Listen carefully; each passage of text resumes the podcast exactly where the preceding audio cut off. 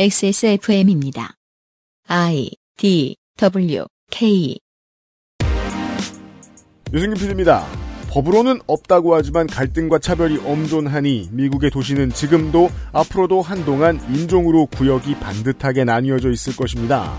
이건 받아들인다 하더라도 동네 인종에 따라 재산도 학력도 그 수준이 영원히 대물림되게 된 사회를 참기란 어렵겠죠.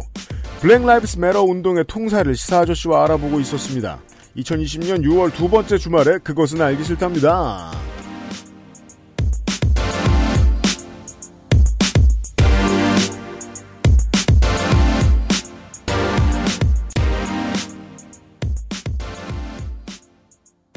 시사 아저씨가 먼저 인사를 드립니다. 네, 그렇습니다. 뭐가 그래요? 뭐, 모르겠지만 그렇습니다. 그렇답니다. 윤세민 에디터도 그렇게 생각하십니까? 아, 그건 그거는 그렇죠. 네, 네, 어려 그렇습니다. 어려운 문제지만 그렇다고 할 수 있죠. 네. 그게 아니 저는 뭐 미국 안 가봤잖아요. 미국은 저 구암도밖에 안 가봤잖아요. 네. 구암도는 사람들이 다 어울려 사는 아주 이상적인 미국이에요.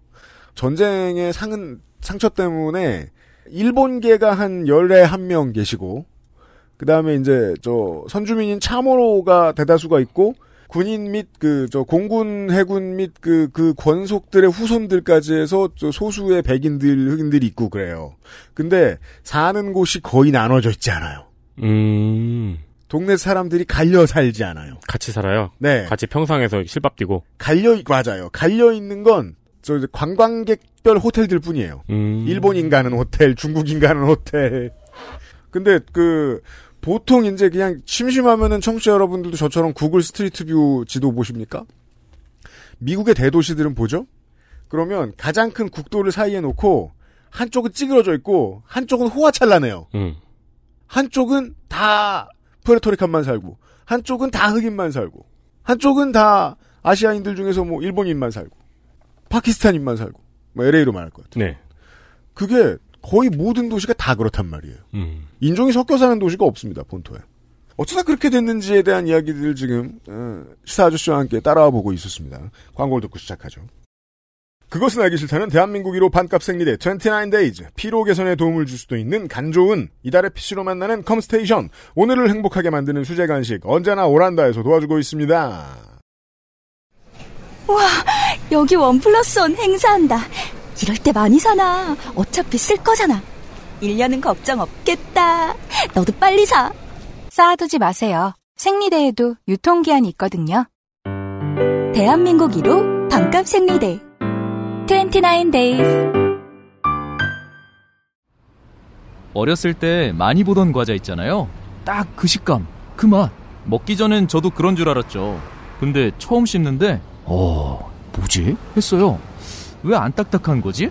어, 근데 왜 달지 않고 담백한 거지? 손을 한번 대면 나도 모르게 계속 먹는 거 있죠? 이 맛있는 거, 이거 뭐예요?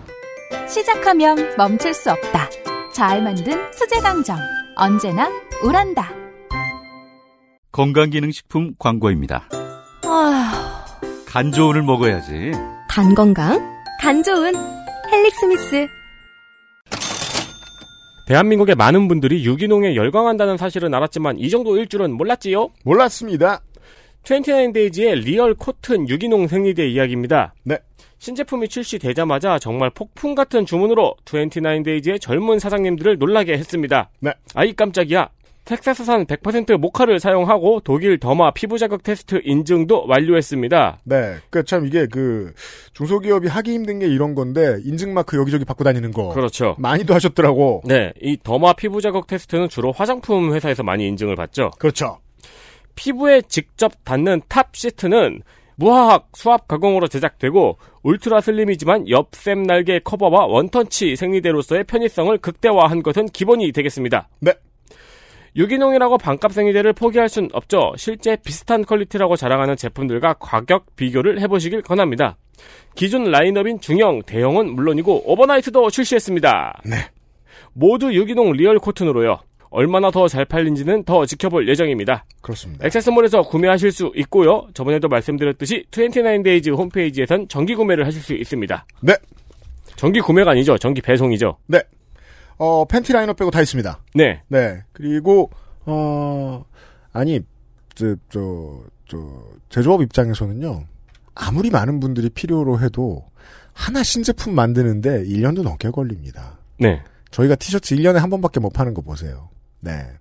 어, 그리하여 지금 overnight는 지금 유기농으로 처음 나왔죠? 네. 네. 어, overnight와 중대형이 준비되어 있습니다. 예. 아, 제가 지금 후기를 하나 봤는데, 주변 분들한테 나눠주셨는데, 다 재구매하겠다고 하십니다. 음. 네. 액세스몰로 가보시고요.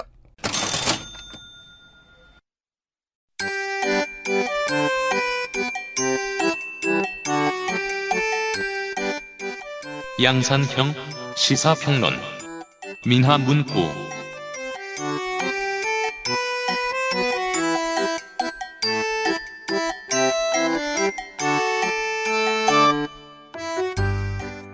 뭐, 김미나 정관용 보듯 자주 보는 건 아니지만, 저도 나름 자주 보는 요즘.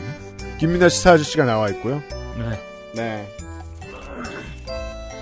참고로 이 정관용 씨와 김민아 시사 아저씨가 둘 다 휴가를 안 가자주의들이기 때문에 아, 이- 그분도 안 가세요? 열심히 일하다 빨리 죽자 이런 주의자들이기 때문에 아니, 뭐, 아, 네. 정말 자주 보는 걸로 알고 있어요.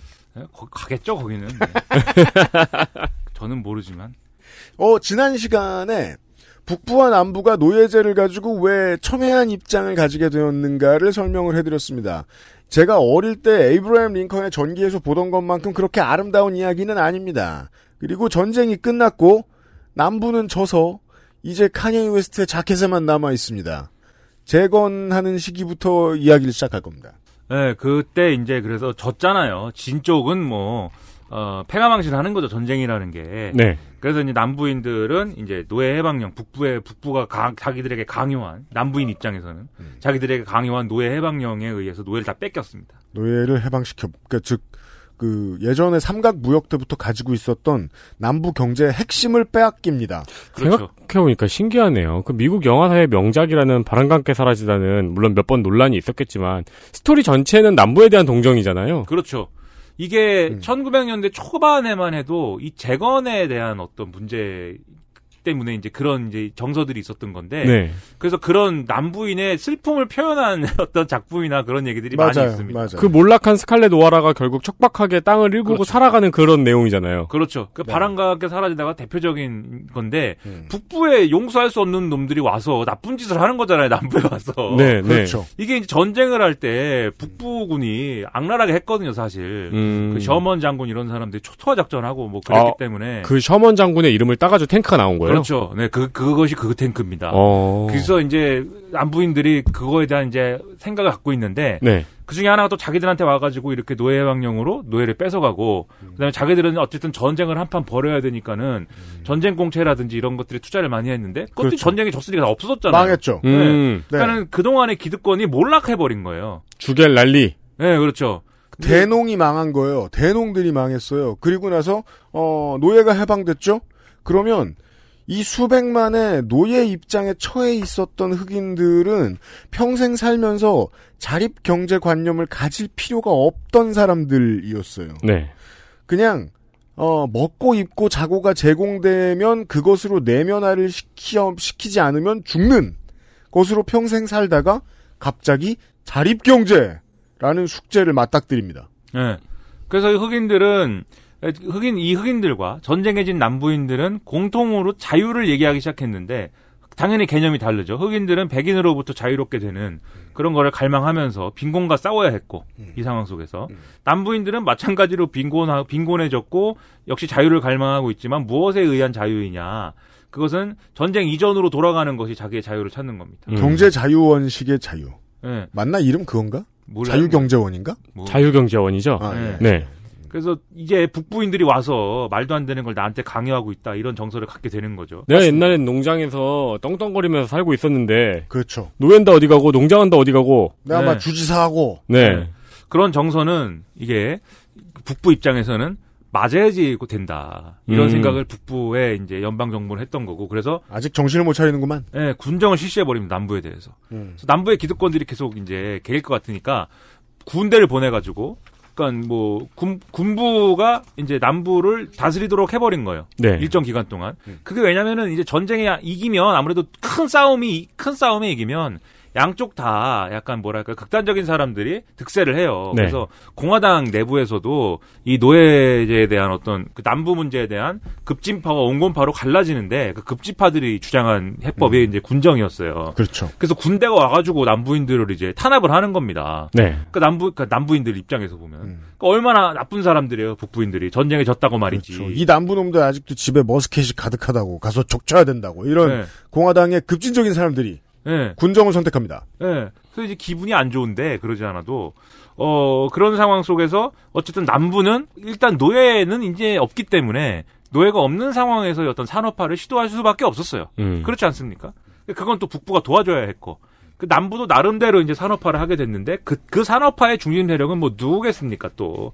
뭐 갑자기 그 그동안 이제 돈 없던 남부에 뭐 이 빈곤층이 뭐 그 사업을 했을까요? 결국은 아니죠. 한민당이죠. 예, 그래도 망해도 이제 3대는 가는 과거에 이제 농장 경영했던 그런 남부의 기득권들이 다시 이제 산업화의 중심에 서게 되는 거고. 그래 뭐 내 땅에다가 그럼 저 공장이나 올려볼까? 예. 예. 그러다 보니까는 그 당시에 이제 그, 어, 대통령을 선출한다든지 이런 문제에서 여러 가지 정치적 문제가 벌어지는데 그 얘기는 뭐 나중에 하고. 음. 어쨌든 그 정치적 문제를 풀기 위해서 북부가 이런 군정이나 이런 것들을 나중에 할게 어, 예, 그렇죠. 나중에 그 북부의 군정이 끝나요. 그래서 음. 왜냐하면 이제 남부를 이제 좀 다독여 줄 수밖에 없는 상황이 됩니다. 정치적으로. 음. 그래서 그래 너희들이 좀 지금까지 고생도 했고 뭐 하니까 뭐 정신을 니들이 100%를 차리지는 않았지만 하지만 우리 그만할게. 그리고 군정이 종식이 되고 네. 그러다 보니까 남부의 기득권들이 다시 복귀하는 거죠. 방금 그렇죠. 말씀드린 어떤 산업화의 과정이나 이런 과정을 통해서. 음. 그래서 복귀한 사람에 대해서 이제 어, 붙이는 이름이 있습니다. Redeemer라고도 하고, Redeemer, 예. 음. 또 이제 부르봉이라고도, Bourbon이라고도 하고, 버번. 부르봉. 법원 위스키 그 법원이요. 그렇죠. 네. 그 이제 어원이 부르봉입니다. 음. 네. 그래서 그 이제, 저, 저, 뉴올리언즈 근간에 예. 있던. 예. 그래서 이 사람들이 복귀를 하다 보니까 이 사람들이 갖고 있는 흑인에 대한 고정관념이 있잖아요. 앞서 네. 말씀드린 게으른 사람들, 음. 무능력한 사람들, 그리고 우리가 인간으로 보지 않는 음. 그런 정서, 그런 것들을 그대로 또 흑인에게 투영을 해서 그게 이제 남부의 어떤 그 사회적 조건이 돼요. 여적지 이제 전쟁 이후로 꾸준히 억눌려 있어서 화가 났는데 우리 집안이 예전에 큰 농장을 했는데 망했어. 나는 미국의 사상 첫 그 이제 현대 용어죠. 화이트 트래쉬가 됐어. 네.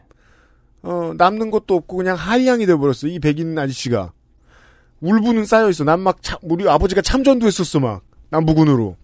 그렇죠. 이런 사람들이 흰 복면을 뒤집어 쓰고 백인의 힘을 외치기 시작합니다. 이것이 쿠클럭스 클랜 그렇죠. KKK의 시조입니다. 예. 그래서 모든 정치가 사실 이런 식인 게 이게 에, 뭐랄까요? 자기들이 피해자라는 겁니다. 결국 남부인들이 저- 남북 전쟁에 저 의해 졌고 그진것 때문에 부당한 군정의 통치를 받았고 그 군정의 통치를 받으면서 탄압당했기 때문에 우리는 저항할 것이다. 그리고 저항의 대, 저항의 대상은 북부인이지만 음. 또 북부인은 어쨌든 강하기 때문에 약한 북부인의 어떤 예?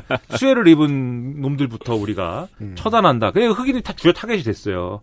쿠클러스 클랜 이런 사람들에 의해서. 이거는 등장부터 약간 생각 전개까지 나치랑 똑같네요. 그렇죠. 예. 그러니까 제가 볼 제가 이렇게 다른 나라 역사나 이런 걸 보다 보면은 인간사 똑같습니다. 피해자가 되고 자기가 피해자라고 주장하고 그 피해자들이 과격한 방식을 동원해서 자기들의 기득권을 복구하려고 해요. 네. 그게 대표적인 게 쿠클럭스 클랜이고 그리고 어 이런 일련의 과정을 재건이라고 하면 재건. 남부의 재건. 네. 예.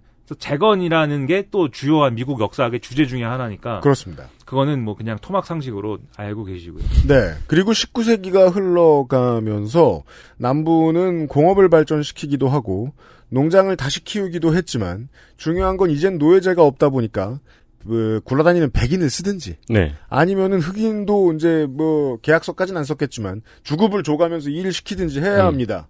그렇죠. 사정을 아는 흑인들끼리 동네를 만듭니다. 그렇죠. 이제는 흑인들도 예전 백인들이 북부에서 그러했듯 타운을 만들고 예. 도시를 형성합니다. 빈민촌이었다가 그게 커지기도 하고요. 자기들끼리 교회도 만들고 그렇죠. 음. 흑인 교회 이런 것이 생기고 흑인 학교, 흑인 대학 설립 이런 것들도 이제 흑인들이 자체적으로 우리가 뭔가 어 이런 것들을 이 해야 우리가 교육도 받았고 그걸 통해서 노동력으로 노동력을 판매할 수 있는 조건이 돼야 되고 그래야 앞으로 부를 축적할 수 있고 이 자유민으로서 살아갈 수 있다. 이런 개념들을 갖추고 그것 그런 생각들을 나누기 시작하면서 흑인 커뮤니티들이 형성이 돼요. 지금 말씀하셨듯이. 뉴올리언즈 같은 남부의 대도시에는 이제 이제는 자유민이 된 흑인들이 어, 부두 노동자 일을 하면서 더 돌아갈 때는 자기 동네 그 자기 흑인들 구역 동네로 돌아갈 거 아닙니까? 왜냐하면은 KKK 한량들이 왔다 갔다 하니까 네. 거기에서 이제 뭐 프랑스에서 넘어온 이런 악기 같은 것들을 배웁니다. 근데 작법은 안 배웠어요. 그래서 자기들끼리 뚱땅뚱땅합니다. 네. 아 미국 재즈의 시초가 됩니다. 아 멋있네요. 네. 그렇죠 재즈 그 이 시기에 아무튼 그 남부에 이런 방금 말씀드린 이런 극단주의자들은 흑인을 그냥 막 보면 막 때리고 돌 던지고 불 지르고 예 그래서 죽이고 그게 예. 프랑스 군악대가 놓고 간 악기들이었다고 하죠. 네, 네. 네. 그렇습니다. 그리고 그런 것들을 한을 실어서 노래를 하고 음. 예, 그 노래의 가사에 그런 것도 반영되고 뭐 그런 일도 있대요. 뭐 음악을 제가 뭐 저는 저는 락커라서 흑인들이 스스로 삶을 개척을 효과적으로 하는 사람들이 덜어 생겼고 사회적인 위치가 올라가자 울분에 차 있던 소수의 백인들과 충돌이 계속 빚어지면서 온 동네 남부 온 동네에서 다 충돌이 빚어집니다. 그래서 이게 귀찮아진 모든 주정부들은 아무리 생각해도 흑백은 가다 놓는 게 맞겠다라는 판단을 하기 시작합니다. 그렇죠. 그래서 1883년에 연방대법원이 주정부의 인종차별은 금지한다. 그런데 뭐 사조직이나 개인의 인종차별에 대해서 우리가 제재를 가할 것까지는 없는 것 같다. 그러면 헛소리입니다. 예, 이런 판결을 예, 내리죠. 그리고 1896년에는 이 루이지애나 주의 법에 보면은 인종에 따라서 기차 좌석은 분리해라. 서로 싸우니까 네. 사실 서로 싸우는 게 아니죠. 백인이 흑인을 괴롭히니까 그죠? 예, 분리해라 이런 법이 있는데 대법원이 아 그건 뭐 그럴 수도 있는 것 같다. 음. 아, 그 다음에 또 어 이런 흑인 학교를 이제 세우지 않는 경우에도 백인만을 위한 학교를 따로 세울 수 있느냐의 문제에 대해서도 백인 학교를 따로 세워서 백인들을 보호할 수 있다. 이런 판결들, 일련의 분리를 전제로 한, 인종 분리를 전제로 한 판결들을 쭉 내려요. 이- 네. 로자 파크스 여사가 버스에서 자리를 양보하지 않을 때까지 이어져 간 거군요. 그렇죠. 예, 그리고- 근 한세기를 가고 이것이 지금까지 이어져 온 미국의 뿌리 깊은 경제적 차별의 근간이 됩니다. 이것을 이제 그 짐크로우법이라고 하고 소위 이것이 적용된 곳을 Jim Crow South라고 부르는데 이 남부 지역을 통틀어서 왜냐하면 이것 때문에 더더욱이 아 사람들이 그 직장에서도 뭐 뭐 직군에서도 섞일 수 없는 이런 것들이 모두 다 당연해지 뭐 당연해져 버린 거예요. 그런데 못 사는 동네에 흑인들이 살죠? 그러면 이 사람들한테 그냥 몰래 몰래 몰래 몰래가 아니죠. 사실은 다 드러내놓고 수도를 늦게 깔아준다거나 음. 그렇죠. 방역을 덜 해준다거나 난방을 나중에 들 뭐냐 저 저 석탄 공장을 들 지어준다거나 발전소를 더 멀리 짓는다거나 편의 시설을 덜 놓고 경찰서를 안 놓고 소방서를 안 놓고 땅값이 못 올라가게 하고 이런저런 근거들을 제공하는 거예요. 그 이게 이름이 짐크로우인 이유는 이제 이 당시에 이제 여러 가지 뭐 어떤 연극이나 이런 것들을 하는데 등장인물이 꼭 짐 크로우가 나온대요. 근데 짐 크로우의 역할이 뭐냐면 백인이 이제 흑인 분장을 하고 음. 그 흑인이 할 법한 행동들 아까 전에 말씀드린 흑인이 할 법한 행동이라는 게 있지 않습니까? 음. 그 어떤 공손한 태도와 네, 머리를 긁고 이를 드러내는 어떤 그러한 표정과 네, 이런 것들을 익살스럽게 재현하는 그렇습니다. 이런 역할을 하는 캐릭터가 등장을 하는데 음. 걔가 이제 짐 크로예요 이름이. 네. 맞아요. 그리고 그게 흑인을 차별하는 문화적으로 사회적으로 차별하는 대표적인 코드인데 음. 그러한 것들을 다 정당화시키는 어떤 법이다라고 해서 짐크로우 법이라고들 일반적으로 불렀다는 거죠. 한국은 1980년대까지 그런 그 Run DMC 음악을 배경으로 그 짐크로우 같은 캐릭터를 내놓는 코미디 프로가 있었죠. 저뭐 그거 어허 단어를 말하긴 어렵다. 아, 그게 장두석 씨가 나왔었어요. 네, 그죠, 그죠. 그게 나중에 이제 리메이크를 했었잖아요. 아, 그런가요? 네, 그거를? 리메이크를 아, 해, 그래? 해서 문제가 됐었어요. 어느 미친 놈이 그런 생각을 했다. 그런다 그걸 이제 샘 해밍턴 씨가 SNS에 불편함을 드러냈고 음. 이러지 좀 말았으면 그렇구나. 좋겠다라고 그래서 또 개그맨과의 약간 설전이 있었습니다. 그게 아마 2014년인가 2010년대쯤 될 거예요. 야, 네. 혼날라고. 아무튼 이 짐크로우 체제가 80년 정도 갑니다. 예, 그리고 이제 남부 사람들은 남부 사람들도 이제 흑인의 존재에 대해서 굉장히 좀 어떻게 이거를 정치적으로 어떻게 할까 이런 문제들이 있어요. 자유민이 됐는데 네. 두 가지 사실은 좀 이제 일종의 양가 감정을 가졌는데 아직도 백인이 흑인을 통제할 수 있다라고 생각하는 사람들은 흑인들을 활용해서 예, 예를 들면은 그 동네에 있는 어, 당의 지역 조직을 장악하려고 한다든지 뭐 이런 시도를 하는 사람들도 있었습니다. 왜 그 다시 주인에게 돌아간 흑인이 많았다고 하죠. 예, 뭐 그런 식으로 예, 경지적 궁핍함을 못 이기고. 예. 그래서 흑인이 자유민이라고들 하니 그러면 뭐 이렇게 활용하지. 그런 사람들도 있었, 있었는데 하지만 전체적으로는 흑인에게는 선거권을 우리가 투표권을 주지 않는 게 좋겠다. 이게 음. 뭐 결론적으로 얘기하면 네. 그런 정서들이 이제 많이 생겨서 어떻게 하면 흑인의 투표권을 제한할 것인가를 열심히 이제 머리를 굴려서 생각을 하기 시작합니다. 이게 앞서 맨 앞에 말씀드렸듯이 미국이라는 체제는 계몽주의를 근간으로 해서 이런 이제 유럽 대륙에서 이제 구현하지 못했던 여러 가지 실험적인 민주주의 체제를 미국이라는 새로운 땅에서 구현하려고 한 것이었기 때문에 그럼요. 어, 떤 의미로든 간에 그리고 이후에 어떤 뭐 잭슨주의도 잭슨 민주주의의 세례도 있고 해서 어떤 의미로든 간에 투표권은 뭐 보장해 줘야 됐어요. 하지만 투표권에 투표권을 보장받는 데에 있어서 이런저런 전제 조건을 다는 거죠. 네. 근데 이제 남북 전쟁에서 졌기 때문에 그 전제 조건 중에 인종이 될 수는 없는 거거든요. 그 전제 조건이. 그래서 흑인은 투표를 못하면 이렇게는 못하니까. 음. 그래서 최소한 글을 읽을 수 있어야 됨. 그리고 최소한 어느 정도의 재산은 있어야 됨. 이런 조건들을 달기 시작해요. 흑인 들어오기 힘들라고 하는 거죠. 그렇죠. 그래서 이 효과로 백인 유권자가 한 26% 정도 감소했다. 음. 이런 법이 만들어져 가지고 음. 이런 통계도 있지만 똑같은 상황에서 흑인 유권자는 60% 이상이 감소했다. 이걸 의도한 거죠. 그렇죠. 예, 그렇게 된 상황이고 네. 여기에 더해서 어 20세기 초까지 계속해서 다양한 법령 체제를 통해서 남부인이 거의 모든 생활에서의 교묘한 인종 분리 시도를 제도화하는 일들을 이제 쭉 합니다. 그래서 철도는 물론이고 대기실, 화장실, 음식점, 극장, 공원, 병원 다 이제 인종 분리를 하게 되는 이게 남부의 일상이 되죠. 물론 북부의 일부도 이제 그런 데들이 있고. 음.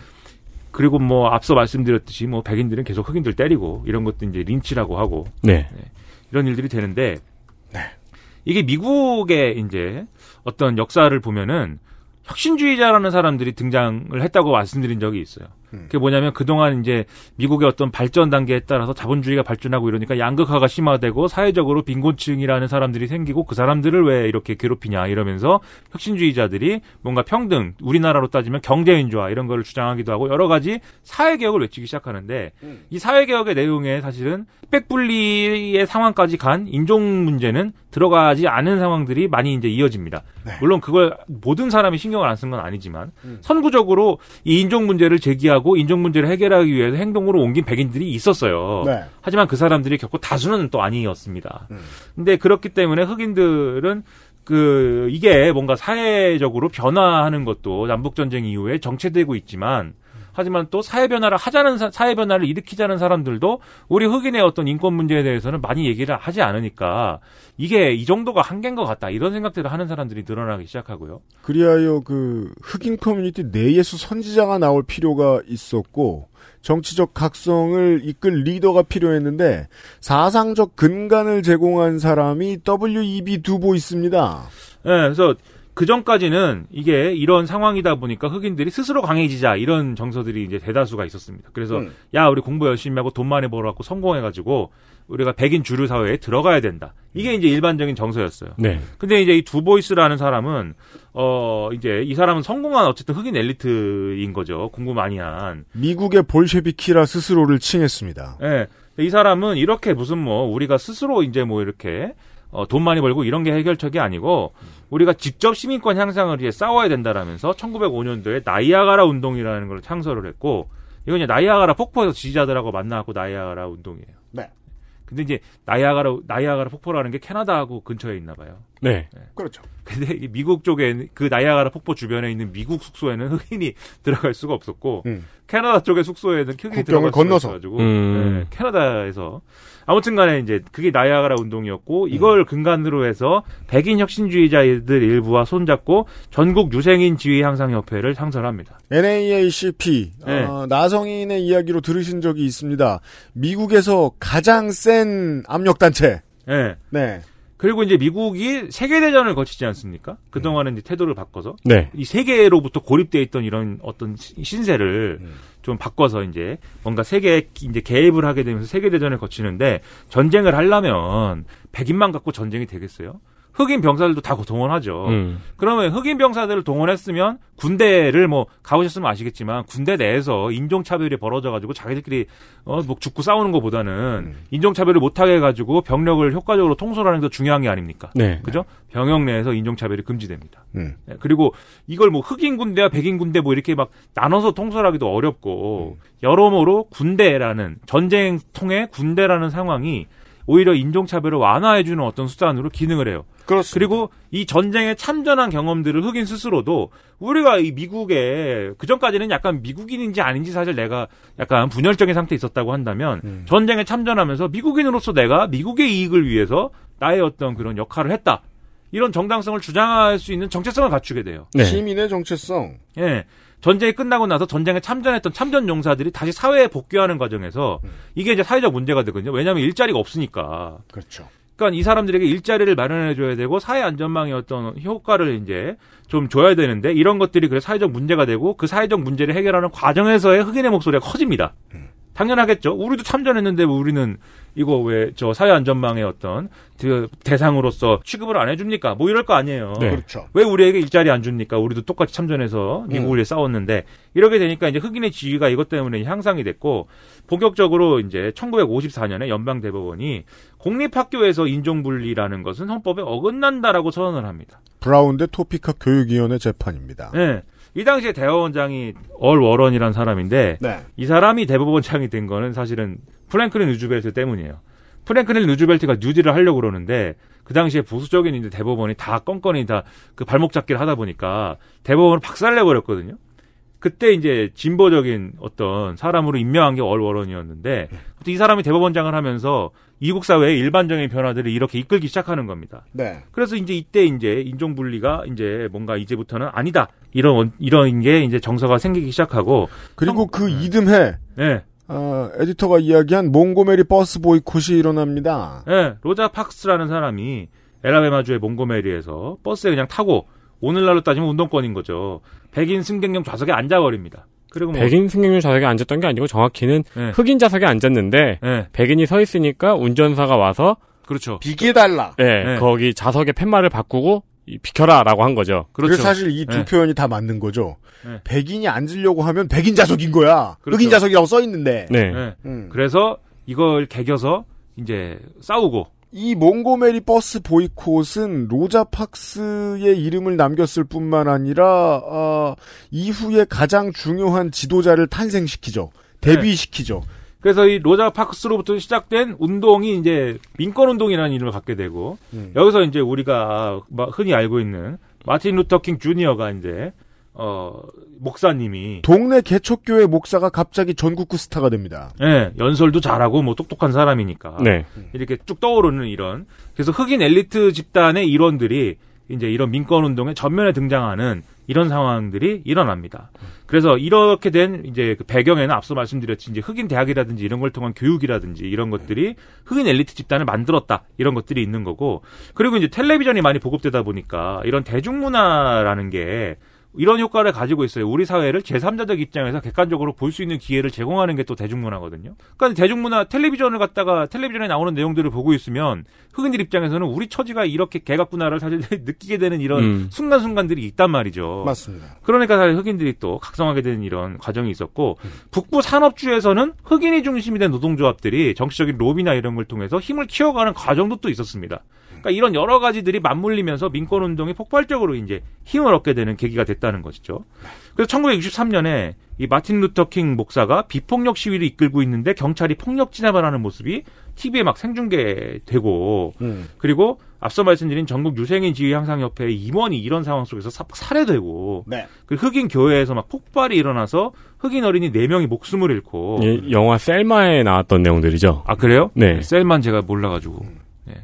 셀마가 뭐야? 네, 셀마와 루이스 아닌가? 아니다. 아니, 아니다. 그건 그거. 델마와 루이스. 델마 루이스. 네. 네. 그거 쓰기 나름입니다. 아 그래요? 어. 빼- 어. 그거 시비할 때야 지금. 네, 아무튼 그래서 어, 야, 이게 대단한 일이 되고 있다. 이렇게 돼서 결국 그 당시에 에, 미 행정부를 이끄는 케네디 대통령이 헬- 텔레비전 연설을 통해서 이게 지금 이 난리가 났기 때문에 흑백 분리와 고용차별, 이 인종에 의한 고용차별은 금지해라. 음. 예, 그리고 학교의 흑백 통합을 위해서 이 연방 정부가 소송을 제기할 수 있도록 권한을 증대하겠다. 그리고 이것을 입법을 통해서 민권법이라는 법을 통해서 뒷받침하겠다라고 선언을 해버려요. 그렇습니다. 예. 그러면 이제 이 민권 운동에서 어떻게 해야 되겠어? 이 법을 통과시켜 달라고 또 데모지를 해야 되겠죠. 우리 그럼요. 운동권들이 말이죠. 음. 가만히 있을 수 있습니까? 음. 그래서 거리로 죄 나와가지고 엄청난 막 20만씩 나와가지고 음. 어, 시위대가 행진 워싱턴 D.C.에 몰 지역이라는 데서 행진을 막 합니다. 음. 이때부터 이제 지금의 모든 미국의 어린이들이 학교 가자마자 배우는 마틴 루터 킹의 마틴 루터 킹 목사의 연설이 나오죠. 네. 이때. I have a dream. 네. a dream입니까? 네. 네, I have a dream. 음. 예. 꿈이 있습니다. 근데 꿈이 이제 있습니다. 우리 꿈이 있습니다까지 말고 그 꿈이 뭔지는 사실 별로 잘 몰라요. 그 백인 아이와 흑인 아이가 놀이터에서 함께 즐겁게 노는 것. 그렇죠. 이게 형상화하면 그런 거죠. 네. 그래서 이 양반이 이렇게 표현했어요. 조지아주의 뭐 붉은 어, 언덕에서 어, 주인이었던 자의 후예와 노예였던 자의 후예가 사이좋게 앉아서 어, 함께 있는 네. 그런 꿈이 있다. 그러니까 지금 말씀하신 그 내용이죠. 네. 네. 그러니까 그 조지아주는 또 남쪽 남부거든요. 음. 그러니까 이런 얘기를 이 명연설을 하고 막 사람들이 박수를 치고 이러면서 민권법이 이제 통과가 되고 이때 이 우리의 한 세대 앞 선조들 이제 흑인들이 이 사실을 처음 확인합니다. 백인 경찰들이 그 심각하게 이 저 집회에 나온 흑인 시민들을 구타하기 시작을 했다. 그렇죠. 그리고 이것은 생각보다 TV에 많이 나오지 않는다. 음. 그렇죠. 예. 그걸 경험하게 됩니다. 그러다 그러다 보니까 이 예. 1971년에 그 유명한 시이자 노래가 나오는 거죠. 혁명은 TV에 방송되지 않는다. 야, 멋있다. 예. 멋있네요, 이름이. 이 밥 딜런의 노래에서 차용한 아, 그그 영감을 얻은 곡이었습니다. 71년이었습니다. 네. 마치 이거 저기 같네요.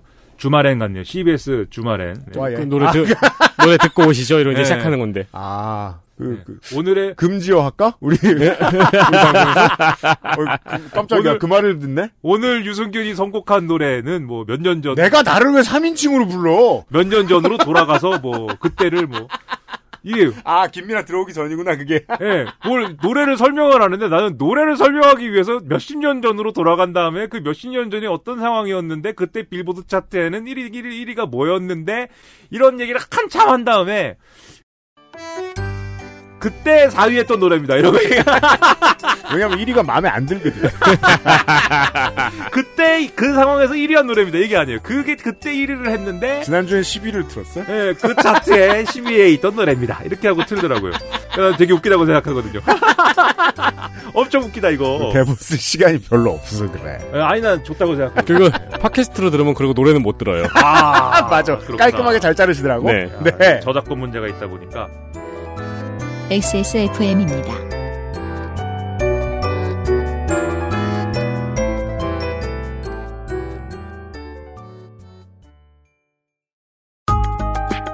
thread가 늘어서 CPU만 바꿔 쓸 수 없다니 이게 무슨 청천벽력 같은 소리일까요? 맞긴 맞는 말입니다. 당황한 마음을 추스르고 컴스테이션에 전화 주십시오. 초고사양 주류의 시장에서 당신에게 필요한 적당한 스펙을 찾기 위해 최선을 다하겠습니다. 주식회사 컴스테이션 파파야, 파인애플, 망고, 건포도. 그리고 우란다. 열대과일 가득한 수제강정. 언제나 오란다. 고객도 업체도 늘 오를 수는 없습니다. 그래도 저희는 함께 고민하겠습니다. 당신의 스트레스를 나누려 노력하겠다는 거죠. 02-2120-2337 주식회사 컴스테이션 광고 듣고 왔습니다. 이게 꼭 뭐, 밥 딜런이 한 얘기 때문에 다 이렇게 바뀐 것도 아니고, 아, 마틴 루터킹 목사가 혼자 다 이끌었기 때문에 그랬던 것도 아니고, 사람들이, 아, 우리가 연대를 해서 뭔가 소리를 낼 수 있구나라는 걸 깨달을 만한 충분한 상황이 되었기 때문에 60년대 말에는 이런 저항 운동이 일어났습니다. 법도 바뀌었고요, JFK 정부에 의해서. 그렇죠. 그리고 이 과정에서 아, 뭐 말씀하신 대로 흑인 지역에서의 어떤 어 뭐랄까요 흑- 그 얘기를 하면 라이엇 폭동 음. 예, 이런 형태로 이제 분노가 표출되기도 하고 네. 그리고 그것에 이제 백인 경찰의 어떤 진압과 구타 이런 것들이 뭐 TV에 뭐 많이 나오지는 않았지만은 일부 방송되기도 하고 네. 그것이 다시 공분을 불러일으켜서 음. 어떤 흑인 사회의 분노로 이어지고 이런 악순환들이 있었어요 이때 음. 이미 그렇습니다. 그리고 그 똑같은 상황들이 마치 copy and paste처럼 계속해서 어, 반복이 되어 온 겁니다. 네. 오늘날도 사실 그런 거죠 이게. 네.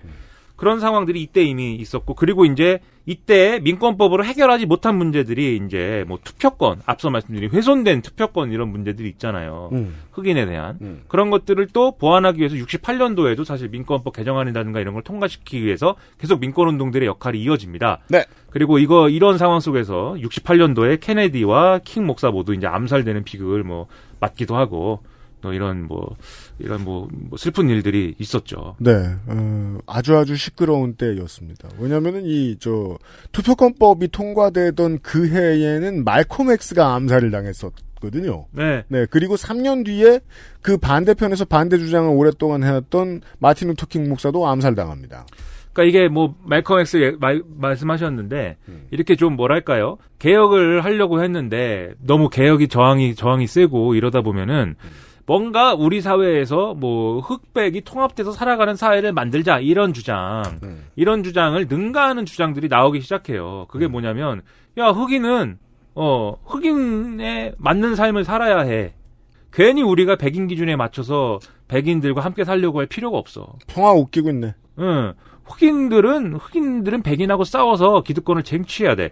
음. 이런 생각을 갖기 시작합니다. 이게 모든 소수자의 그 어떤 운동에 다 있는 정서예요, 사실은. 그렇죠. 예, 이게 잠복돼 있는 정서가 있습니다. 음. 그리고 이게 이 주류 운동이 사회를 못 바꾸면 이 정서가 반드시 튀어나옵니다. 맞습니다. 예, 뭐 이게 제가 얘기하기는 어려운 주제지만 여성주의나 이런 데도 똑같아요. 음. 여성주의만 그렇습니까? 진보 정당 운동, 네. 그다음에 뭐 노동 운동, 음. 그다음에 무슨 뭐 성소수자 운동 다 비슷한 이런 정서들이 있어요. 대중 노선이 있고 급진 노선이 있습니다. 반드시. 그렇죠. 그리고 그 급진 노선을 이끌었던 것이 그 미국에서는 이 인권 민권 운동에서는 일라이자 모하메드가 이끄는 이슬람 네, 네이션 오브 이슬람 네. 이었고 여기에 핵심 간판 선수가 말콤 엑스였죠. 그렇죠. 이 사람들이 방금 말씀드렸듯이 이 동화 assimilation 아 이게 assimilator는 뭐야? assimilator. 가스 채취하는 데인데. 그렇죠. 가스 캐는 곳이에요. 네. assimilation. 예. 동화는 예. 됐고 예, 이런 건 분리야. 하- 네, 그렇죠. 영화 스파이크리 감독의 영화 말콤 엑스의 유명한 장면입니다. 네. 백인 대학생이 와가지고 내가 이걸 당신을 지지하고 네. 이저 운동을 지지한다. 내가 어떻게 도움이 되면 좋겠느냐 여러 번을 물어보는데 말콤 엑스는 딱 한 번 말합니다. 아무것도 하지 마. 넌 됐어. 백인이 뭐래? 어, 넌 됐어. 흑인이지. 네. 그래서 인종적인 독특성을 우리가 쟁취하는 걸로 이거를 우리가 다시 되찾는 걸로 음. 네. 인식을 전환하자. 그래서 우리는 우리는 우리는 아프리카의 문명으로 음. 아프리카 문명에 있던 그 시기로 우리의 고유한 어떤 흑인의 성질로 돌아가야 된다. 네. 이 운동이 Black Power였어요. 그렇습니다. Black Power였고 음. 이게 이제 어떤 분리주의적 주장을 내세우면서 생긴 음. 단체가 방금 말씀드린 말씀하신 네이션 오브 이슬람 이게 번역어가 이제 이슬람 국가인데 음. 이러면 이제 우리가 쟤네들이랑 이제 약간 헷갈리니까 IS IS랑 헷갈리니까 그쵸. 예. 어쨌든 네이션 오브 이슬람 음. 이 사람들은 뭐 백인 악마로 묘사하는가 하면 흑인은 맞아요. 이제부터 이슬람 신앙을 가져야 된다. 음. 기독교는 아니다 우리가 네. 우리 몸에 맞는 옷이 아니다. 따라서 딱히 뭐 꾸란하고 관련도 없는 뭐 그런 얘기였습니다. 네. 그렇죠. 네. 예. 사이비였어요. 예, 그렇죠. 흑인, 흑인에 맞는 옷을 입자가 이제 핵심이었어요. 음. 근데 이게 어쨌든 주장으로서는 사실 정치적 주장으로서는 저 같은 입장에서는 좀 그렇다 이런 생각을 가질 수 있는 주장이지만 음. 말씀하셨듯이 소수자 서사에는 언제나 있는 얘기이기 때문에 있는 얘기입니다. 또 그렇구나 하는데 음. 이거 여기서 이제 또 그 유명한 또 이 약간 무장 단체 이런 것들 이제 블랙팬서 이런 것들도 있고요. 그 포레스트 검프를 음. 보면은 이제 블랙팬서가 반전 운동가들이랑 같이 활동을 하죠. 아 멋있다. 네. 이제 그 말콤 엑스가 어, 서사 정신적 기반을 제공해서 나온 무장 단체가 블랙팬서라면 이 블랙팬서는 이 두보이스가 외친 이 공산주의의 사상적 배경을 또한 가지고 있습니다. 예. 네. 그리고 이제 이게 어떤 블랙팬서라는 상징이 좀 간지가 나지 않습니까? 네. 블랙팬서. 음. 네, 멋있잖아요. 흑표, 흑표당. 네, 흑표당 혹은 흑표범당이라고 번역됩니다. 네, 왁, 근데 왁한다. 예, 그렇죠. 와, 이- 음? 네. 우리는 가만히 있지 않아. 근데 이제 우리 저기 가수 있지 않습니까? 마 잭슨, 누구? 마, 마이콜 잭슨, 누구요, 누구? 마이클 잭슨. 마이클 네, 잭슨. 마이클 아, 잭슨. 네. 마이클 잭슨이 무슨 뮤직비디오에서 음, 뭔지 잊어버렸는데 음. 뭘 노래를 하다가 마지막에 뭘 때려 부시 그, 그, 하여튼 그 뮤직비디오에서는 마이클 잭슨 때려 부십니다. 음, 벽도 부시고, 음. 그, 뭐였을까? 자동차도 부시고, 기억이 날 것 같기도 한데. 음. 뭘 부시는데, 음, 마지막 장면에 음. 검은 팬서로 변신해서 퇴장하는 뮤직비디오가 아, 있어요. 아, 아, 기억 안 난다. 청취자 여러분 알려주세요. 예. 네. 근데 그게 논란이 돼서 아마 TV에서는 마지막에 블랙 팬서가 되는 장면이 잘렸는데, 그게 참 세상이 경천동지한 거예요. 지금은 블랙 팬서라는 슈퍼히어로도 있고 블록버스터 장르 영화가 돼가지고 전 세계에 다 팔려나가고 아무나 다 보는데. 예. 예. 불과 2, 30년 전의 일인데 말이에요. 그게 잘린 이유가 바로 이 블랙 팬서를. 아, 뭐. 어려운 것도 아니고 Black and White였네요. 아, Black and White였구나. 네. 그 노래가 아, and Black and White. 화이트였구나. 네. Black 오어 White. 네. 아, 그쵸. Black or White. 네, 부셨습니다, 거기서 그렇게. 아무튼. 아무튼, 그, 그게 그렇게 오래된 일도 아니에요, 그죠? 네. 네. 이, 저, 저, 급진, 운- 급진 운동에 대해서 얘기를 해주셨으니까 제가 그 말콤 X에 대해서 좀 덧붙이고 싶은 게, 말콤 X가 성지를 갔다 옵니다? 음, 예. 그 북아프리카도 순례하고, 메카도 가고 그래요. 음, 가서 대충격을 받죠. 음. 어? 우리 미국에 내가 있는 저 네이션 오브 이슬람이 하는 말이 다 헛소리였네? 아, 그래요? 가르침과 뭐 저 선지자의 가르침과 아무 상관도 없네? 그래서 말년엔 좀 뉘우쳤다 그러더라고. 네, 꾸란은 평화를 얘기하네? 음, 그러면서 돌아와서 갑자기 아, 말이 부드러워지고 특유의 강경한 자세가 사라지고 인종과 무관한 화합에 대해서도 얘기를 하기 시작하고 마틴 루터 킹과 비슷한 색채를 띠려는 움직임이 보입니다. 그런데 이미 네이션 오브 이슬람은 조직도 너무 커졌고 들어오는 돈도 너무 많고 얼굴에 해당하는 말콤 X가 저렇게 두면 안 됐거든요. 음. 얼마 안 가서 네이션 오브 이슬람 주변 사람들로 보이는 사람들로 인해서 말콤 X의 집이 테러를 당하기도 하고 그때 네. 이미 말콤 X는 죽음을 직감했다는 얘기가 많이 그렇죠. 나옵니다. 제가 그걸 이제 대학교 들어가서 그 말콤 X의 전기를 학교 도서관에서 읽었는데 그게 70년대 판이에요. 음. 개정판이 안 나왔대요 아직까지 우리나라에. 음. 예. 거기에도 나오고 영화에도 나오는 이야기는 결국은 이제 대중운동으로 선회하자 급진 세력이 이 사람을 제거한 것으로 보인다는 게 지금까지의 다수설. 네, 그렇죠. 네이션 네. 오브 이슬람에 의해서 암살이 그렇죠. 당했다. 내부, 내부 분파였다. 이것도 이제 패턴만 다르지 많은 나라에서 볼 수 있는 많은 커뮤니티에서 볼 수 있는 일들이기도 합니다. 네. 네. 그렇죠. 여튼간에 민권 운동은 소수 인종의 민권 운동에서 영향을 받아서 베트남 전 반대 운동으로도 커지는 측면이 좀 있습니다. 미국 사에서는요. 그렇죠. 근데 그런 흐름들이 그동안 이제 밀려나 있던 이제 사람들의 입장에서 보면은 이 세상 이제 개 같은 세상인 거예요. 앞서 말씀드린 우리 남부인의 후예들, 네. 그 남부인이라고 부르는 백인 다수 백인들의 어떤 후예들, 그 다음에 보수적인 어떤 학자들, 그 다음에 어, 복음주의 이제는 이제 그 어떤 혁신주의의 시대에서 전근대적인 걸로 치부된 복음주의 기독교의 이 근본주의적 일파들 그런 사람들이 야 이거 우리 미국을 되찾아야 되지 않겠는가 이렇게 생각을 하면서 침묵하는 다수를 형성합니다. 음. 그리고 이 사람들이 뭉쳤고 신우파로 어, 어떤 정체성이 신우파라는 정체성을 갖게 됐고 그게 이제 레이건 정권 레이건 기. 그렇죠. 80년에 레이건 당선으로 네. 기가 됐나요? 아 레이건노 전- 레, 레이건 오믹스. 네, 레이건 이놈. 레이건 정권이 등장을 하게 되고 네. 그리고 이게 계속 이제 부침이 있죠. 그래서 레이건과 부시의 시대가 클린턴의 시대가 되고 세상이 뭐 좀 더 상식적이 되는 듯하지만 뭐 전쟁도 하고 아무튼 클린턴의 시대가 됐지만 다시 또 그것은 또 아들 부시의 시대가 되고 음. 아들 부시의 시대는 다시 오바마의 시대가 되고 오바마의 시대는 또 다시 트럼프의 시대가 되고 이렇게 부침을 계속해 오면서 앞서 말씀드린 경로에 이제 인종 갈등이라는 것은 그대로 이제 사실은 뭐 양상을 조금씩 달리하긴 하지만 음. 계속해서 유지가 되어 옵니다. 네. 변화된 것은 뭐였냐면 이런 이제 이 역사가 뭐 앞으로 굴러가기도 하고 뒤로 굴러가기도 하고 뭐 이렇게 하는 과정에서 분명히 부자가 되는 흑인들은 늘었습니다. 그리고 이 부자가 된 흑인들과 백인들과의 어떤 격차가 줄었습니다. 음. 뭐 부자가 된 흑인이 부자가 된 백인을 이기지 못하죠. 예를 들면 월스트리트는 여전히 이제 백인들의 천국이고. 음. 예. 근데 아무튼 간에 부자가 된 흑인들은 확실히 즉 흑인의 주류들은 흑인 내에서의 주류들은 삶이 나아졌어요. 적극적 차별 철폐 미국의 시도와 NAACP의 압력 단체로서의 60년간의 활동이 보람을 보람이 있었다. 결실을 맺은 게 아닌 건 아니다. 즉 중산층 이상의 성공한 흑인들이 많이 등장했다. 그렇죠. 문제는 뭐냐면 그 사람들이 그러면 어 예를 들면은 할렘에서 이렇게 있다가 어 하렘 Desire 하렘은 아니고 하, Harlem Desire. 할렘 네. 그 아무튼 이제 할렘에 부른 가수 영국 사람들. 예. 네. 그렇게 이제 흑인 흑인 지역을 떠나서 음. 주류 사회에 이제 편입되는 거잖아요, 사실. 네. 그러면 남은 흑인 지역 사회에 남아 있는 흑인들은 뭐냐면 그런 이제 부자가 되지 못한 음. 빈곤층들이 남는 거거든요. 음. 그러면 흑인 커뮤니티는 좀 더 이제 빈곤한 어떤 상황이 되고 음. 그그그 이 이 사람들이 빈곤하기 때문에 즉 노동 시장에 제대로 진입하지 못하기 때문에 범죄나 이런 것들의 어떤 유혹에 더 강하게 빠지게 되고 흑인 커뮤니티 전체가 커지는 것이 아니라 개천에서 난 용만 개천을 빠져나갔다. 네. 그렇죠. 그런 상황들이 심화돼요. 그런 상황들이 심화되다 보니까는 이런 어떤 뭐 이 백인들의 입장에서도 약간 이제 양가적인 어떤 감정들이 생기는 게 성공한 흑인들에 대해서 그 사람들에 대해서는 우리 어 우리 인종 차별 없어. 그리고 우리 뭐 흑인 문화 좋아. 흑인 노래도 좋고. 이렇게 태, 이런 태도를 보이지만 이- 하지만 이렇게 빈곤층에 있는 흑인에 대해서는 아, 방금 말씀드렸듯이 범죄에 뭐 연루돼 있다거나 또는 뭐 마약을 하고 있다거나 그렇기 때문에 위험한 존재이다. 라는 편견을 또 한편으로는 유지해 오는 과정이 있었던 거예요. 네.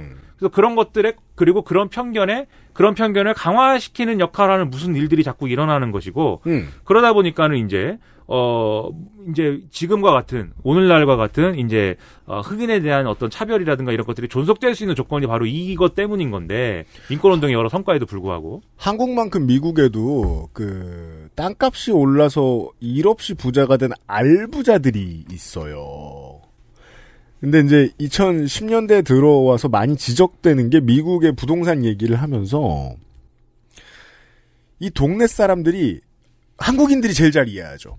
담합을 해요. 우리 동네가 나중에 어떻게 재개발될 때까지 흑인을 받지 말자. 아, 그렇겠군요. 왜냐하면 자기들 이제 짧게는 집값에 영향이 있고 옛날에 그 국산차는 지하 주차장에 주차해 주세요라고 공문 붙인 것처럼 실제로 있었던 일입니다. 이게 이제 문제는 그래서 막 전문 직종이 들어가고 좀 잘 살게 된 어느 정도 좀 살게 된 흑인들도 똑같은 경쟁 입장이 아니게 된 거예요. 백인들하고 비교해 봤을 때. 음, 예. 이게 이제 지역을 나누어서 사는 삶이라는 게 요런 결과를 낳는다는 거죠. 이게 이제 하나의 예입니다. 네. 최근에 이제 Black Lives Matter 이런 것들을 문제 제기를 하는 극우 내지는 이런 백인들의 어떤 논리는 음, 흑인이기 때문이 아니고 음. 범죄자이기 때문에잖아요. 음. 범죄자이기 때문에 그런 일이 일어난 것이고 우리는 음. 범죄자에 대해서는 강한 뭔가를 해야 된다. 야, 이것도 뭐 특별한 사건이야. 인종차별 때문에 일어난 사건이 아니야. 예. 그런데 그런 주장에서 나오는 그 근거들도 사실은 그게 기원이 인종차별에서부터 시작된다는 얘기인데. 네. 그 얘기를 드린 겁니다, 지금. 예. 근데 문제는 뭐냐면 이런 이제 백인 이제 저소득층, 백인 그리고 비주류 트럼프 지지하는 음. 이 계층. 음. 트럼프가 자기 자기에 대한 지지를 좀 더 강하게 해주길 바라는 이 계층. 음. 그리고 러스트벨트에서 어 일종의 이제 변수가 돼서 트럼프에게 승리를 안겨줄 수 있는 바로 이 계층. 음. 이 계층이 갖는 이 인종차별 시위에 대한 어떤 정서라든가 이런 것들을 음. 우리가 한번 들여다볼 필요가 있다는 거죠. 무슨 얘기냐면 지금 뭐 난리 났잖아요. 인스타그램에 까만 거 올리고 음. 네. 그다음에 무슨 뭐 이 대스타들이 흑인 스타들이 나와서 흑인 셀럽들이 나와서 분노하고 어떤 뭐 어 이런 저 어 이런 이번 사건에 대해서 정말 우리가 용인해서는 안 된다 이런 메시지 내고 근데 트럼프를 평소에 지지해왔던 그 백인 비주류 노동자들, 백인 저소득층 뭐 이런 비주류 백인들의 어떤 그런 시각에서 보면은 그거 다 성공한 사람들의 얘기라는 거죠. 그렇죠. 즉 성공한 사람들의 위선이다. 이 사람들 이렇게 봅니다. 제가 생각할 때. 이게 트럼프의 전략이 그대로 먹히는 거죠. 그래 그렇죠. 그래서 네. 이 정서를 노리고 사실 트럼프가 divide and rule을 하는 거예요. 네. 그 트럼프가 계속 얘기하는 게 러스트벨트의 백인들이 못 사는 이유는 저 흑인들이 성공해서야. 그 그런 얘기를 뭐 어, 이제 그런 얘기를 연상할 수 있는 방식으로 계속해서 이제 편을 갈라서 그 얘기를 계속 이 인종차별 시위에 대해서 하고 있는 거고 그렇기 때문에 사실 지금 상황에서는 이게 이 여론조사나 이런 거 계산해 보면은 바이든이 이제 절대적인 우위이고 지금 네. 이번 선거 이번 선거는 완전히 트럼프가 진다 이렇게 보지 않습니까? 미국은 50% 넘으면 절대적 우위라고 봅니다. 좀 복잡한 선거제 때문에. 네. 네. 그런 상황이지만 저는 사실 이 트럼프 지지층의 지금 내면을 생각해 봐야 될 필요가 있다고 생각을 합니다. 네. 그래서 이 내면이 어떤 방식으로든지 표와 이제 연결될 수 있기 때문에 이게 지금은 이 사람들 여론이 죽어 있지만 워낙 이제 그 어, 세상은 차 다- 올라올 거예요. 예, 세상은 다 인종차별을 반대하는 게 이제 메이저니까 지금 얘기 안 하지만 어느 순간에 약간 이 시위가 이제 잠잠해지거나 음. 좀 이제 이런 목소들이 잦아지면은 네. 어떤 방식으로든지 또 표출될 거예요 이 목소리가 이 사람들의 어떤 비주류 정서에 의한 목소리가 그렇습니다. 그래서 제가 얘기하고자 하는 것은 그런 이제 그런 흑인 셀럽들이 위선이다 이게 아니라 그게 위선이기 때문에 하지 말자 이런 게 아니라 그렇기 때문에 더 철저하게 해야 되고 또 집요하게 뭔가 이 인종차별과 싸우는 정치적 기획들이 필요하다라는 그럼요. 거죠 미국 사회에 네. 그리고 미국 사회뿐만 아니라 세계가 다 그런 것들이 필요하고 그러자면 어떤 보편적 정서 보편적인 문제에 어떤 그 문제를 제기하는 이런 좀 시선 이런 것들이 필요하고 그것은 어쨌든 근본적으로는 인종차별은 안 되는 것이고 그 인종차별이 만들어낸 문제라는 게 지금 너희들이 얘기하는 이 사건의 특수성을 구성하는 요인이다라는 거를 계속 설명해 주는 일들이 필요하다는 겁니다. 네. 그래서 이제 이런 얘기를 하고 있다는 거죠. 그렇습니다. 이제 소수든 다수든 뭔가에 저항을 하면 그 저항은 그 저항하는 사람들이 소수든 다수든 어떠한 이슈에 대해서 충분한 이해, 충분한 경험이 쌓였을 때 보통 나온다고 보셔야 됩니다.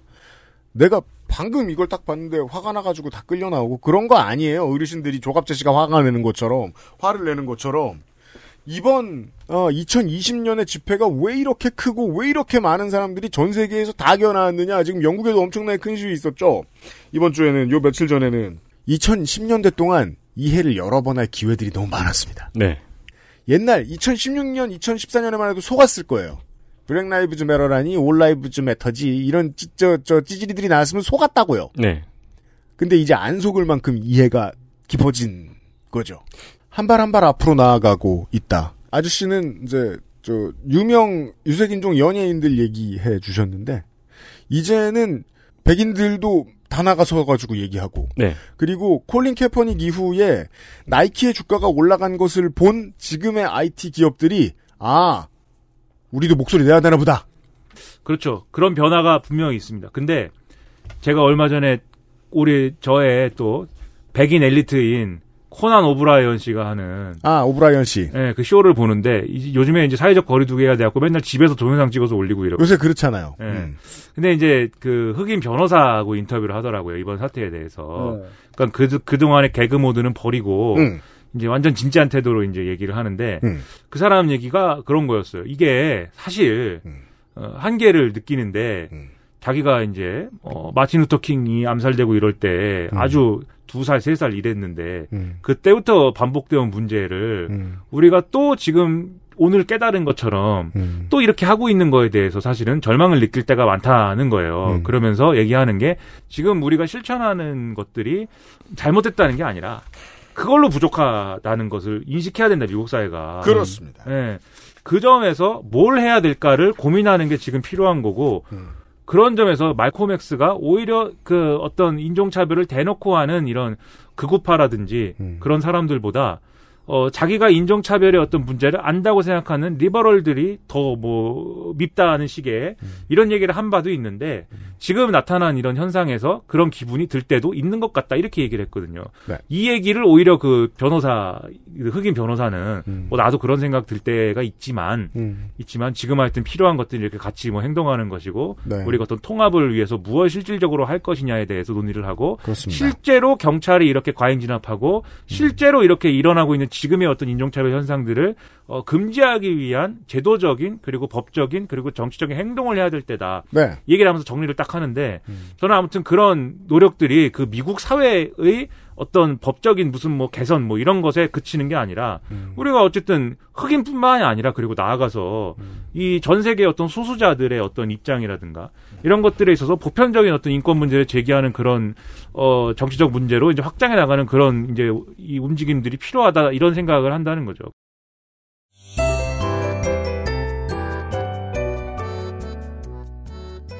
우리가 아 뭐 이렇게 흑인들이 뭐 차별을 당해갖고 지금 시위를 하나 봐 연대해야지라고 생각하는 거 굉장히 좋고 그것이 이제 긍정적인데 그것 이상의 고민들을 항상 했으면 좋겠다 이런 생각을 했습니다. 네. 일단 첫 단계는 이 진심과 위선이 손을 잡아야 대중운동은 성공할 수 있습니다. 당연하죠. 네. 시사 아저씨였어요. 감사합니다. XSFM입니다.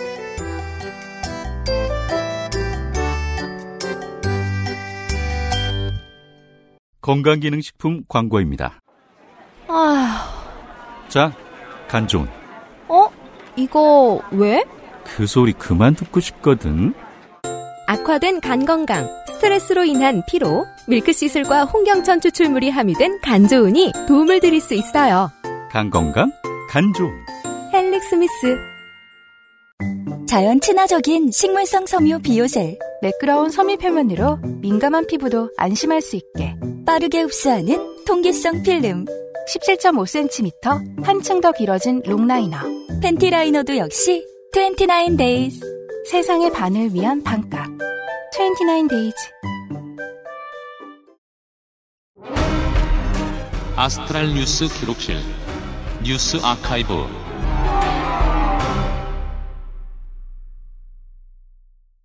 6월 둘째 주의 뉴스 아카이브 7년 전 이야기. 야, 7년 됐어요, 이게. 네, 7년 전이라면 2013년이죠. 6월 11일 경남도 의회에서 진주오려원의 해산 조례안을 통과시켰습니다. 와, 이렇게 오래됐어요. 그렇죠. 음. 어, 이것보다 2주 앞선 5월 31일 국회에서는 여야가 진주오려원 사태에 대한 국정조사를 열기로 합의했습니다. 음. 2주 전에 여야가 함께 합의를 했는데 경남도 의회에서는 2주 후에 어, 진주오려원을 그냥 폐업시켜버린 거죠. 그렇죠. 네. 역설, 역설적으로, 아, 생각보다 지방의회가 힘이 있는 부분이 있다! 그렇죠. 라는 걸 보여준 사례입니다. 네. 어, 심지어 보건복지부에서는 지속적으로 정상화를 요구하고 있었거든요. 네. 거기에도 반하는 결정이었습니다. 그렇습니다. 이 해산 조례안을 통과시키자마자 13일 날 이 진주의료원이 폐업되는 조례에 대해서 보건복지부가 경남 경남도지사에게 제의를 요구했습니다. 음. 이게 무슨 뜻이냐면요. 시도의 의회의 의결이 법령에 위반하거나 혹은 공익을 크게 해치는 결정일 수도 있잖아요. 그럼요. 예를 들어 경남도에서 뭐 경남은 예산의 80%를 가져온다. 뭐 이런 조례를 통과시킬 수도 있잖아요. 그렇죠. 네, 말도 안 되는 조례를 통과시키면은 그러니까 막 도군을 창설한다. 어, 그렇죠. 네. 뭐 도청사를 황금으로 짓는다. 도방이군. 네. 우리만 입헌군 주제를 한다. 그러면 해당 부서의 장관이 지자체의 장에게 네가 나서서 도의회에 한번 다시 생각해 보자고 제의를 요구해라라고 할 수 있습니다. 그렇습니다. 그러니까 아예 취소하라는 것도 아니고 음. 도지사는 행정부 소속이잖아요. 음. 그러니까 이제 장관이 가가지고 가서 다시 한번 얘기해봐. 음. 라는 게 법으로 정해져 있는 건데요. 네. 홍준표 당시 도지사는 이 보건복지부의 제의 요구와 그리고 국정조사의 증인 출석 둘 다 모두 거부했습니다. 그죠. 본인뿐만 아니고 소속 공무원들의 증인 출석까지 막았습니다. 그죠. 그, 그때 참, 언론들도 더러 얘기하는 곳이 있었단 말이에요. 이 진주의원 폐업이 홍준표 도지사의 단독 드리블이다, 사실상. 네. 네. 어, 그리고 하나 더 거부한 게 있었는데, 시민단체에서는 이 진주의료원 폐업에 대해서 계속해서 주민투표를 요구했어요. 네. 이것 역시도 2014년에 있는 지방선거에서 포괄적인 심판을 받기 때문에 포괄적 심판. 받아들이기 어렵다는 이유로 거부했습니다. 네. 즉 보건복지부, 국회, 시민단체의 요구를 모두 거부하고 그야말로 이 진주의료원 폐업을 혼자서 밀어붙였던 거죠. 그렇죠. 물론 절차상의 불법이 있었어요. 음. 그래서 이에 대한 소송이 진행이 됐는데 음. 대법원에서는 2016년 8월에 진주의료원 폐업 결정은 위법하지만 폐업 결정을 취소하더라도 원상 회복은 불가의 소의 이익을 인정할 수 없다는 아리송한 판결을 내립니다. 귀찮아. 저, 아, 뭐 이걸 나한테 가져와. 다른 어떤 사안보다 이 사안이 인상이 깊었던 거는 이 사안들이 홍준표 개인의 카리스마에 그 의해서 진행이 되었다는 겁니다. 그렇죠. 결국 진주의료원 폐업은 2015년 메르스 그리고 올해의 코로나 사태로 인해서 재조명된 바 있죠. 음. 공공의료를 바라보는 시선이 이전과 완전히 바뀌기도 했고요. 네. 이번에 당선이 됐죠? 음. 예, 아직 복당 안 하고 있죠? 그렇습니다. 당선 직후 한겨레에서 인터뷰를 했더라고요. 음. 그 이제 이 진주의원 폐업으로 인해서 코로나 때 대응이 아쉬웠다라는 음. 질문을 한 바 있는데 이에 대해서는 그건 팩트 조작이다. 네. 폐업은 어 14년 전 도의회에서부터 김혁규 지사부터 폐업이 논의됐다. 김태호, 김두관 지사 시절에도 폐업 논의가 있었다라고 답변을 했습니다. 음. 즉 폐업은 지속적으로 논의가 돼 있던 거고 폐업의 책임은 본인에게 없다는 거죠. 네. 네. 근데 뒤집어서 얘기해야죠. 그때는 새누리당의 다, 그, 이제 도의회의 다수를 차지했던 새누리당이 논의를 했어도 도지사 쪽에서 안 받아줬다. 네. 라고 해석하는 게 맞죠. 그렇습니다. 그리고 7년 전에 이번 주를 생각하면은 홍준표 당시 도지사가 주도적으로 활약한 그림이 자명하게 보이죠. 그렇습니다. 음, 저는 이 사건을요, 지금 와서 되돌아보니까, 정치인 홍준표 한 사람을 평가하는데, 지금 와서 다시 평가하는데 좀 좋은 자료가 되긴 맞는 것 같아요. 네. 사실상 정치인 홍준표는 지금 끝났습니다. 저는 그리고 끝난 원인이 이게 크다고 봅니다. 왜냐면, 이때는, 이것 때문에 홍준표가 끝났다, 더 이상 못 나간다라고 확신할 수 없었어요. 네. 근데 이게 2020년에 확정 났죠. 그렇죠.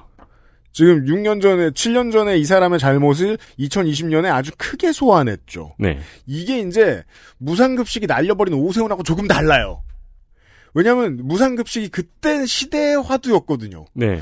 그걸 바로 면전에서 등졌고 그때는 그리고 날라갈 줄 모두가 알고 있었어요. 게다가 오세훈은 아직 늙어도 될 나이가 있고 다음번 언젠가에 다시 당선돼서 당권에 들- 가- 다가가더라도 오세훈은 이상하지 않아요.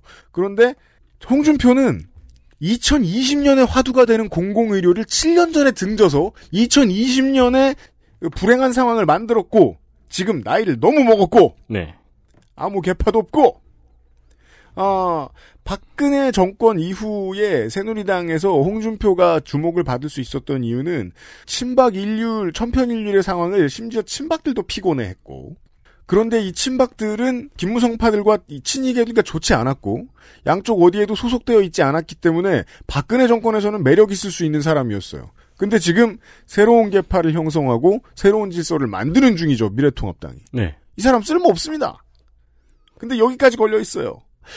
김종인 체제가 되지 않으면 홍준표가 될 수도 있다라는 생각을 하고 있는 정치인도 있습니다. 예를 들면 배현진 의원. 음. 뜻대로 안 될 겁니다. 홍준표는 끝났습니다. 이때의 상황을 기억해 보면 답이 나옵니다. 그 인터뷰에서 그런 말도 했더라고요. 국익을 위해서라면 좌파 법안도 낼 수 있다. 좀 내줘라. 네. 아니 세상이 변하긴 변했구나 싶더라고요. 네. 아 김종인 비대위원장이 그렇게 얘기했죠. 아니 아니요 홍준표 아, 의원이요. 진짜요? 네. 처음에 저 데뷔할 때는 좌파인 줄 알았어요, 다들 사람들이. 예. 자, 6년 전 상황입니다. 네, 이번엔 2014년 6월 8일의 일입니다. 압델 파타 LCC가 95%의 득표를 받아서 이집트 대통령으로 취임했습니다.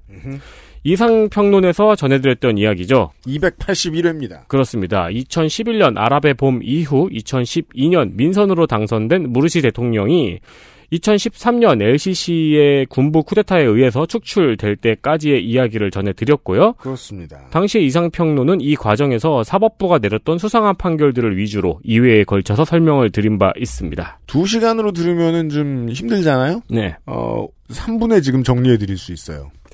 네, 그리고 쿠데타 이후 실권을 지었던 LCC가 지금으로부터 6년 전에 대통령으로 취임을 했습니다. 네. 그가 대통령이 된 이후의 이야기를 팩트 중심으로 간단하게 설명을 드리겠습니다. 음. 2014년 4월 28일 군부에 대한 반대 시위를 했던 무슬림 형제단 683명에게 사형이 선고됩니다. 그 사실상 이, 저, 군부에 저항했던 집행부 수준이 아니라 간사급들 혹은 간사 친구급들까지 지금 네. 사형을 당하게 됐다는 거예요. 네, 사형이 선고됩니다. 그리고 2015년 5월 16일에는 무르시 전 대통령에게 여러 가지 혐의로 사형이 선고됩니다. 네, 민선 대통령에게. 그렇습니다. 2017년 3월 3일 아랍의 봄 당시에 시위대를 유혈 진압했던 무바라크에게는 무죄가 선고됩니다. 네. 그리고 6개월 뒤인 9월에 무르시 전 대통령에게는 징역 25년이 확정이 됩니다. 그렇습니다. LCC는 집권 직후 무슬림 형제단을 아예 테러 조직으로 지정을 했죠. 음. 그리고 지속적으로 학살도 있었고요. 탄압을 자행해서 무슬림 형제당은 지금 전 세계로 망명하는 사태가 이어지고 있습니다. 그렇죠. 그리고 이후 이집트를 비롯해서 러시아, 시리아, 사우디아라비아 등의 국가들은 무슬림 형제단을 테러 조직으로 규정을 했어요. 이게 문제죠. 네. 이게 문제인데 음. 2019년 5월 1일에 트럼프가 무슬림 형제단을 테러 조직으로 지정하는 걸 추진한 바 있었죠. 그렇죠. 그러니까 이집트의 군부 독재에 이렇게까지 협조적일 이유가 없는데 말입니다. 약간 푼수 같았어요. 네. 물론 당연히 유엔을 비롯한 아, 무슬림? 이러면서 그냥 버튼, 누- 버튼 누른 거예요? 사우디도 네. 물론 유엔을 비롯한 국제사회는 무슬림 형제단은 광범위한 조직으로 테러 집단으로 보기에는 무리가 있다는 염려를 나타냈습니다. 그렇습니다. 실제로는 이제 풀뿌리 이슬람 조직이라는 평가가 많죠. 네. 네. 2019년 4월 23일 국민투표에서 88.8%의 찬성표가 나와서 이집트 의회에서 대통령의 임기를 6년으로 연장했습니다. 음. 그러니까 LCC의 지급 임기는 2024년까지 이어지거든요. 네. 근데 여기서 재임을 하면은 2030년까지 집권이 가능해졌습니다. 그렇게 됐습니다. 그리고 그렇게 될 것 같고요. 네. 그리고 2019년 6월 18일 무르시 전 대통령이 옥중에서 사망했고요. 음. 올해 2월 25일에는 전 독재자였던 무바라크가 사망했습니다. 그렇습니다. 자, 민선 대통령을 이렇게 옥사를 시켰습니다. 네. 그 281회를 다시 들어보시면 어, 오늘 이 시간에는 그 한국의 희망적인 이야기보다는 그 걱정스러운 문제를 하나 좀 짚고 싶은데 그 보수의 입장에서 공수처를 반대하거나 한국의 사법개혁을 반대하는 사람들은 오히려 진보의 입장에서 겁을 집어먹었다고도 표현할 수 있습니다. 무슨 뜻?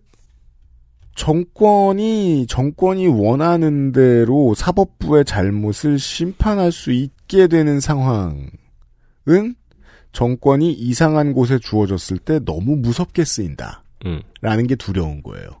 그래서 검찰 내부에 있던 사람이 공수처를 반대한다. 라고 할 때는 이 말부터 시작해야 됩니다. 내가 있어 봐서 아는데 걔네들은 큰일 날 애들이야. 음. 네. 예. 그리고 걔네들을 심판할 수 있는 능력이 있는 사람들이 있으면 똑같이 부패할 거야. 이런 얘기를 하고 싶은 건지도 몰라요. 네.